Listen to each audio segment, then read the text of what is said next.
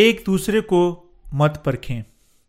Romeo کا خط چودہ باب ایک آیت بیان کرتی ہے، کمزور ایمان والے کو اپنے میں شامل کرو، کر تو کر لو مگر شک و شبے کی تکراروں کے لیے نہیں۔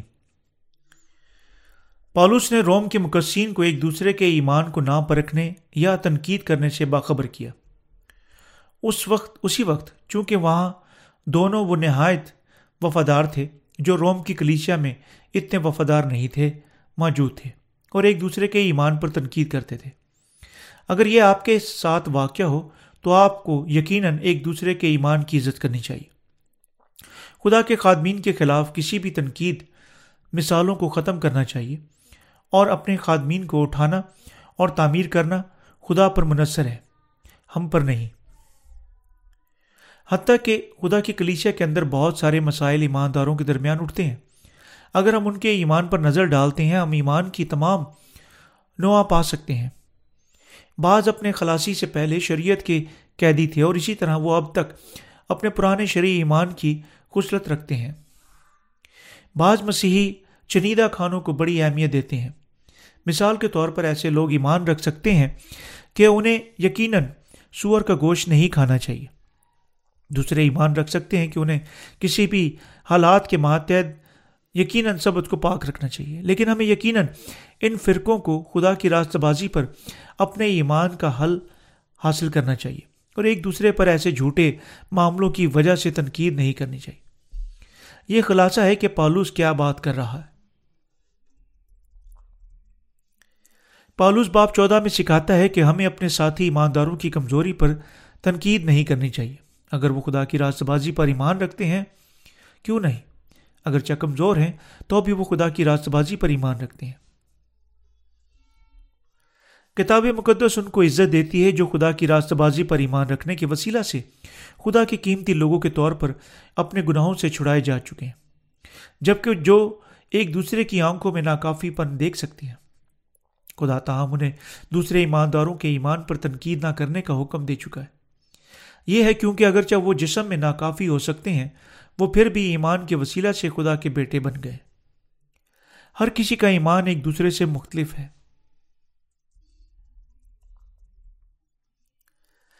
آیت نمبر دو اور تین بیان کرتی ہے، ایک کو اعتقاد ہے کہ ہر چیز کا کھانا وجہ ہے، روا ہے، اور کمزور ایمان والا ساگ پات کھاتا ہے۔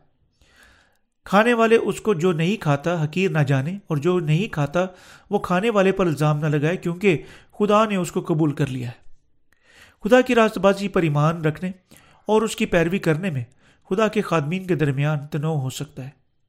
نجات پر ایمان ایک جیسا ہے، لیکن ایمان کی مقدر اس کے کلام کے مطابق مختلف ہو سکتی ہے لیکن ایمان کی مقدار اس کے کلام کے مطابق مختلف ہو سکتی ہے۔ اگر کہ خدا کی راستہ بازی کی خوشخبری پر ایمان کے وسیلہ سے نئے سرے سے پیدا ہونے سے پہلے شرعی رکھتا شرعی رکھ چکا تھا، اسے خدا کی راستہ بازی پر مکمل طور پر ایمان رکھنے کے وسیلہ سے اپنے ذاتی راستہ بازی کو چھوڑنے کے لیے وقت درکار ہوگا۔ یہ لوگ سبت کو پاک ماننے پر بڑی اہمیت دینے کا رجحان رکھتے ہیں، لیکن آپ کو ان پر تنقید نہیں کرنی چاہیے کیونکہ وہ بھی خدا کی راستہ بازی پر ایمان رکھتے ہیں۔ خدا ان کے ایمان سے خوش ہے جو اس کی راستہ بازی کو جانتے اور ایمان رکھتے ہیں، اور وہ انہیں اپنے لوگوں کے طور پر لے جا چکا ہے۔ اس لیے وہ جو واقعی خدا کی راستہ بازی پر ایمان رکھتے ہیں، گو خدا کی راستہ بازی کے ساتھ اپنے ساتھی ایمانداروں کو ان کے ایمان کی کمزوری پر تنقید کرنے کی بجائے خوراک دینے کی ہر ممکن کوشش کرنی چاہیے۔ ہمیں یقیناً خدا کے خادمین کو نہیں پرکھنا چاہیے۔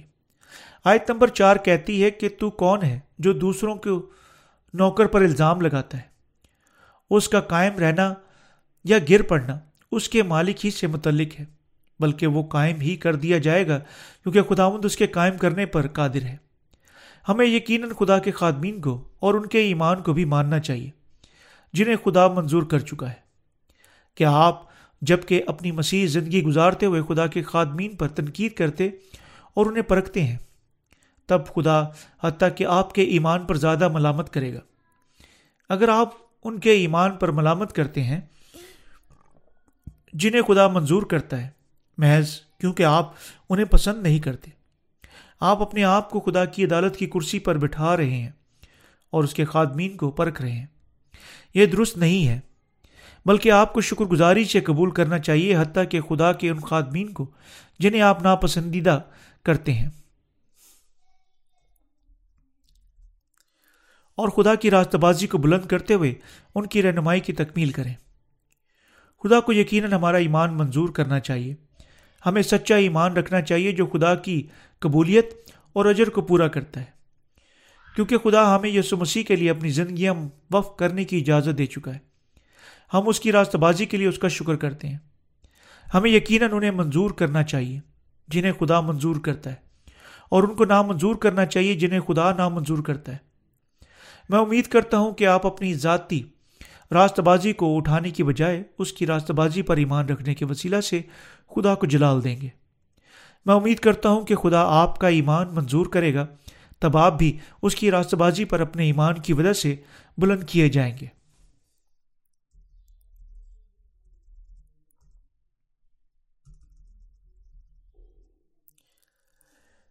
اگر وہ بھی خدا کی راستہ بازی پر ایمان رکھیں. کوئی تو ایک دن کو دوسرے سے افضل جانتا ہے اور کوئی سب دنوں کو برابر جانتا ہے. ہر ایک اپنے دل میں پورا اعتقاد رکھے، جو کسی دن کو مانتا ہے وہ خداوند کے لیے مانتا ہے، اور جو کھاتا ہے وہ خداوند کے واسطے کھاتا ہے، کیونکہ وہ خدا کا شکر کرتا ہے، اور جو نہیں کھاتا وہ بھی خداوند کے واسطے نہیں کھاتا اور خدا کا شکر کرتا ہے. رومیو کا خط اس کا چودہ باپ اس کی پانچ سے چھ آیت. یہودیوں کے درمیان وہ تھے جو مسیح پر اپانی روح کی خوشخبری کے مالک ہمارے خداوند پر ایمان رکھنے کے وسیلہ سے نجات یافتہ ہوئے تھے. ان میں سے بہت سارے گو وہ یسوع پر ایمان رکھتے تھے اب تک شریعت میں گرفتار تھے، لیکن وہ پہلے ہی خدا کی راستہ بازی کے خادم تھے، کیونکہ جو کچھ بھی انہوں نے شریعت کو قائم رکھنے کے لیے کیا وہ انہوں نے خدا کی راستہ بازی کو پھیلانے کے لیے کہا. اس لیے پولس نے کہا کہ جو لوگ شریعت کے ماتحت ہیں ان کے لیے میں شریعت کے ماتحت ہوا، تاکہ شریعت کے ماتحتوں کو کھینچ لوں، اگرچہ خود شریعت کے ماتحت نہ تھا. بے شرح لوگوں کے لیے بے شرح بنا، تاکہ بے شرح لوگوں کو کھینچ لوں، اگرچہ خدا کے نزدیک بے شرح نہ تھا بلکہ مسیح کی شریعت کے تابع تھا. پہلا کرنتیوں اس کا نو باپ اس کی بیس سے اکیس آیت. ہمیں یقیناً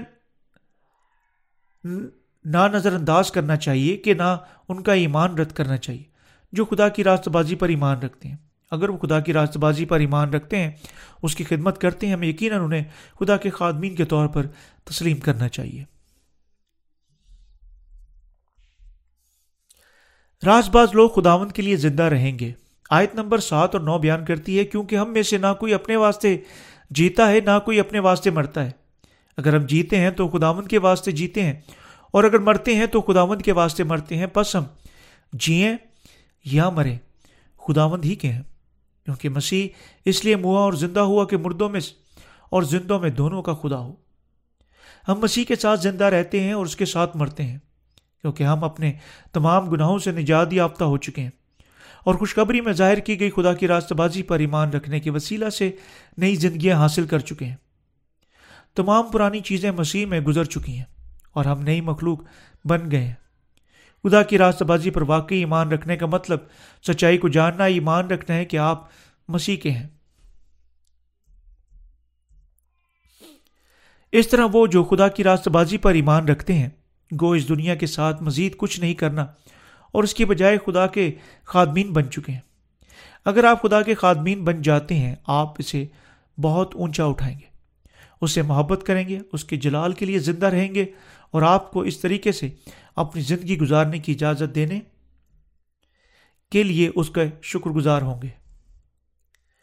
کیا آپ واقعی مسیح سے تعلق رکھتے ہیں؟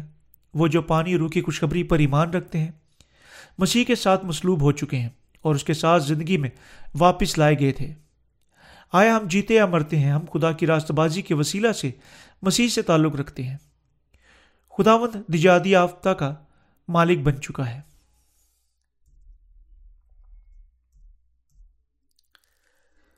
ہم اپنے ساتھی ایمانداروں کو نہیں پرکھنا چاہیے. آیت نمبر دس آیت نمبر دس اور بارہ میں یوں لکھا ہوا ہے کہ مگر تو اپنے بھائی پر کسی کے لیے الزام لگاتا ہے، یا تو بھی کسی کے لیے اپنے بھائی کو حقیر جانتا ہے. ہم تو سب خداوند کے تخت اے عدالت کے آگے کھڑے ہوں گے۔ چنانچہ لکھا ہوا کہ خداوند فرماتا ہے کہ مجھے اپنی حیات کی قسم، ہر ایک گھٹنا میرے آگے جھکے گا، ہر ایک زبان خداوند کا اقرار کرے گی، پس ہم میں سے ہر ایک خدا کو اپنا حساب دے گا، کیونکہ مسیح ہمارا خدا زندہ ہے۔ ہم ایک دن اس کے سامنے جھکیں گے، ہر چیز کا اقرار کریں گے۔ اس لیے ہمیں یقیناً عدالت کی کرسی پر نہیں بیٹھنا چاہیے اور اپنے بھائیوں اور بہنوں کو نہیں پرکھنا چاہیے، بلکہ پاکیزگی کے ساتھ خدا کے سامنے کھڑے ہوں۔ اس کی کلیسا میں ایک دوسرے کو پرکھنے اور ملامت کرنے سے زیادہ خدا کی مرضی کے لیے زندہ رہنا بہت زیادہ اہم ہے۔ اگر ہم اپنے بھائیوں اور بہنوں کو کمزوریوں کو پرکھتے اور ملامت کرتے ہیں، ہم اپنی ذاتی کمزوریوں کے لیے خدا کے سامنے پرکھے جائیں گے۔ یہ ہے کیوں ہمیں یقیناً احساس کرنا چاہیے کہ مل کر اس کی کلیسیا میں خدا کی مرضی کے لیے زندہ رہنا کتنا اچھا ہے۔ سچا ایمان ساتھی ایمانداروں کو سکون دیتا ہے اور خدا کی راستہ بازی کا تعاقب کرتا ہے۔ یاد رکھیں کہ جھوٹا ایمان خدا کی راستہ بازی کو چھوڑ دے گا اور صرف اپنی ذاتی راستہ بازی تعمیر کرتا ہے۔ آپ کے بارے میں کیا خیال ہے؟ کیا آپ ایمان کے ساتھ خدا کی راستہ بازی کا تعاقب کر رہے ہیں؟ کیا آپ اپنے ذاتی جسم کی راستہ بازی کا تعاقب کر رہے ہیں؟ ہمیں یقیناً دوسروں کے ایمان کو سراہنا چاہیے۔ آیت نمبر تیرہ چودہ، پس آئندہ کو ہم میں سے ایک دوسرے پر الزام نہ لگائیں، بلکہ تم یہی ٹھان لو کہ کوئی اپنے بھائی کے سامنے وہ چیز نہ رکھے جو اس کے ٹھوکر کھانے کا یا گرنے کا باعث ہو۔ مجھے معلوم ہے کہ بلکہ خداوند یسوع میں مجھے یقین ہے کہ کوئی چیز بذات خود حرام نہیں، لیکن جو اس کو حرام سمجھتا ہے اس کے لیے حرام ہے، کیونکہ ان کے درمیان ایمان کی مقدار میں فرق ہے۔ جو خدا کی راستہ بازی پر ایمان رکھتے ہیں، ہمیں ایک دوسرے کو سراہنے کی وسیلہ سے ایک دوسرے کے ایمان کو تعمیر کرنے کے لیے کام کرنا چاہیے۔ یہ خدا کی راستہ بازی پر ایمان رکھنے والوں کو ترقی دیتا ہے۔ اگر ہم واقعی خدا اور اس کی راستہ بازی کے لیے زندہ رہتے، ہم سب اس کے لوگ ہیں۔ اگر آپ ایسے مسیح ہیں جو خدا کی راستہ بازی پر ایمان رکھتے ہیں، آپ خدا کے کلام پر اپنے ایمان کے ساتھ ہر کام کر سکتے ہیں۔ اگر آپ نہیں کر سکتے تو اس کا مطلب ہے کہ آپ خدا کی راستہ بازی کی بجائے اپنے ذاتی راستہ بازی کا تعاقب کر رہے ہیں۔ خدا کی راستہ بازی میں اپنے ذاتی راستہ بازی کا تعاقب کرنا دنیا کا تعاقب کرنے اور غلط ایمان رکھنے کی مانند ہے۔ وہ جو اپنے ذاتی راستہ بازی کی تلاش کرتے ہیں، اگرچہ نجات یافتہ ہیں، خدا کی راستہ بازی پر ایمان رکھنے کے وسیلہ سے خدا کے دشمنوں کے طور پر زندہ رہیں گے۔ خدا ان سے چاہتا ہے کہ جو اس کی راستہ بازی پر ایمان رکھنے کے وسیلہ سے نجات یافتہ ہیں، کہ اپنی تمام زندگیوں میں اس کی راستہ بازی کی پیروی جاری رکھیں۔ محبت سے چلیں۔ آیت نمبر پندرہ اور اٹھارہ کہتی ہے، اگر تیرے بھائی کو تیرے کھانے سے رنج پہنچتا ہے تو پھر تو محبت کے قاعدے پر نہیں چلتا۔ جس شخص کے واسطے مسیح ہوا، اس کو تو اپنے کھانے سے ہلاک نہ کر، بس تمہاری نیکی کی بدنامی نہ ہو، کیونکہ خدا کی بادشاہی کھانے پینے پر نہیں، بلکہ راستہ بازی، میل ملاپ اور اس خوشی پر موقوف ہے جو روح القدس کی طرف سے ہوتی ہے۔ اور جو کوئی اس طور سے مسیح کی خدمت کرتا ہے، وہ خدا کا پسندیدہ اور آدمیوں کا مقبول ہے۔ وہ جو خدا کی راستہ بازی پر ایمان رکھنے کے وسیلہ سے نجات یافتہ ہو چکے ہیں، اسے پھیلانے کے لیے زندہ ہیں۔ کھانے کی خاطر اس کے لوگوں کو بے عزت نہیں کرتے۔ ہم بعض اوقات بانٹنے اور محبت سے شراکت رکھنے کے لیے کھانا لاتے ہیں، لیکن پولس ہمیں غریب بھائیوں اور بہنوں کو نکالنے کے خلاف آگاہ کرا ہے، اور صرف امیروں کے درمیان بانٹنا، کیونکہ یہ ہمارے ساتھی مسیحوں کو ٹھوکر کھلا سکتا ہے۔ برکات جو خدا ان پر انڈیل چکا ہے جو اس کی راستہ بازی پر ایمان رکھتے ہیں، ہمیں خدا کی راستہ بازی کی پیروی کی اجازت دے رہی ہے۔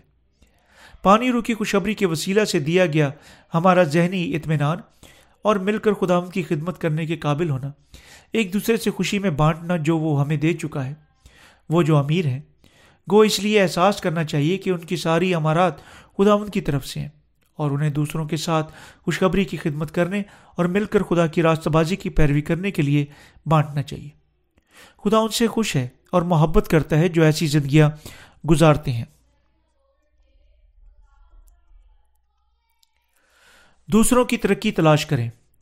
آیت نمبر انیس سے اکیس کہتی ہے، پس ہم ان باتوں کے طالب رہیں جن سے میل ملاپ اور باہمی ترقی ہو۔ کھانے کی خاطر خدا کے کام کو نہ بگاڑنا۔ ہر چیز پاک تو ہے مگر اس آدمی کے لیے بری ہے جس کو اس کے کھانے سے ٹھوکر لگتی ہے۔ یہی اچھا ہے کہ تو نہ تو نہ گوشت کھائے، نہ میں پیے، نہ اور کچھ ایسا کرے جس کے سبب سے تیرا بھائی ٹھوکر کھائے۔ عرصہ پہلے ایسے قدیم شہروں میں مثلا روم کرنتس میں لوگ کھانا بیچتے تھے جو ایک بار بتوں کی قربانی کے طور پر پیش ہو چکا ہوتا تھا۔ خدا کی راست بازی پر ایمان رکھنے والے بعض ایماندار ایسے گوشت کو خرید خریدا کرتے اور اسے کھایا کرتے تھے۔ تب ساتھی ایمانداروں میں سے بعض جو خدا کی کلیسیا میں کمزور ایمان کے تھے نے سوچا ایسا گوشت کھانا گناہ تھا۔ یہ ہے کیوں پالوس نے کہا کہ کھانے کی خاطر خدا کے کام کو نہ بگاڑ۔ آیت نمبر بیس۔ یہی میں پر لاگو ہوتا تھا۔ بعض ایماندار تھے جو میں جو پینے کے بارے میں زیادہ فکر مند نہیں تھے، لیکن پالوس نے نصیحت کی کہ اگر ایسے رویوں کو ان کے ساتھی ایمانداروں کا ایمان کمزور کرنا تھا، ان کے لیے اپنے ساتھی ایمانداروں کو اپنے پینے سے زخمی کر دینے کو روکنا ہی اچھا ہوگا۔ یہ ہمارے درمیان بھی واقع ہوتا ہے، اس لیے ہمیں یقیناً اپنے مسیحی زندگیاں اس طریقے سے گزارنی چاہیے جو دوسروں کو تنظیم تنظیم دیتی ہیں اور خدا کی راستہ بازی ڈھونڈ ڈھونڈتی ہیں۔ آج کل کھانے کے استعمال کے بارے میں معاملات اٹھ سکتے ہیں جس طرح آباء و اجداد کو پیش آئیں، اور ان کی خاطر جو ایمان میں کمزور ہیں اس کھانا اس قسم کا کھانا نہ ہی کھانا ہی بہتر ہے۔ خدا کی راستہ بازی پر ایمان رکھیں۔ آیت نمبر بائیس اور تیئیس بیان کرتی ہے، جو تیرے اعتقاد ہے وہ خدا کی نظر میں تیرا ہی دل میں رہے۔ مبارک ہے وہ جو اس چیز کے سبب سے جسے وہ جائز رکھتا ہے اپنے آپ کو ملزم نہ ٹھہراتا، مگر جو کوئی کسی چیز میں شبہ رکھتا ہے اگر اس کو کھائے تو مجرم ٹھہرتا ہے، اس واسطے کہ وہ اعتقاد سے نہیں کھاتا، اور جو کچھ اعتقاد سے نہیں وہ گناہ ہے۔ وہ جو خدا کی راستہ بازی پر ایمان رکھتے ہیں ایسے لوگ ہیں جو درست ایمان رکھتے ہیں۔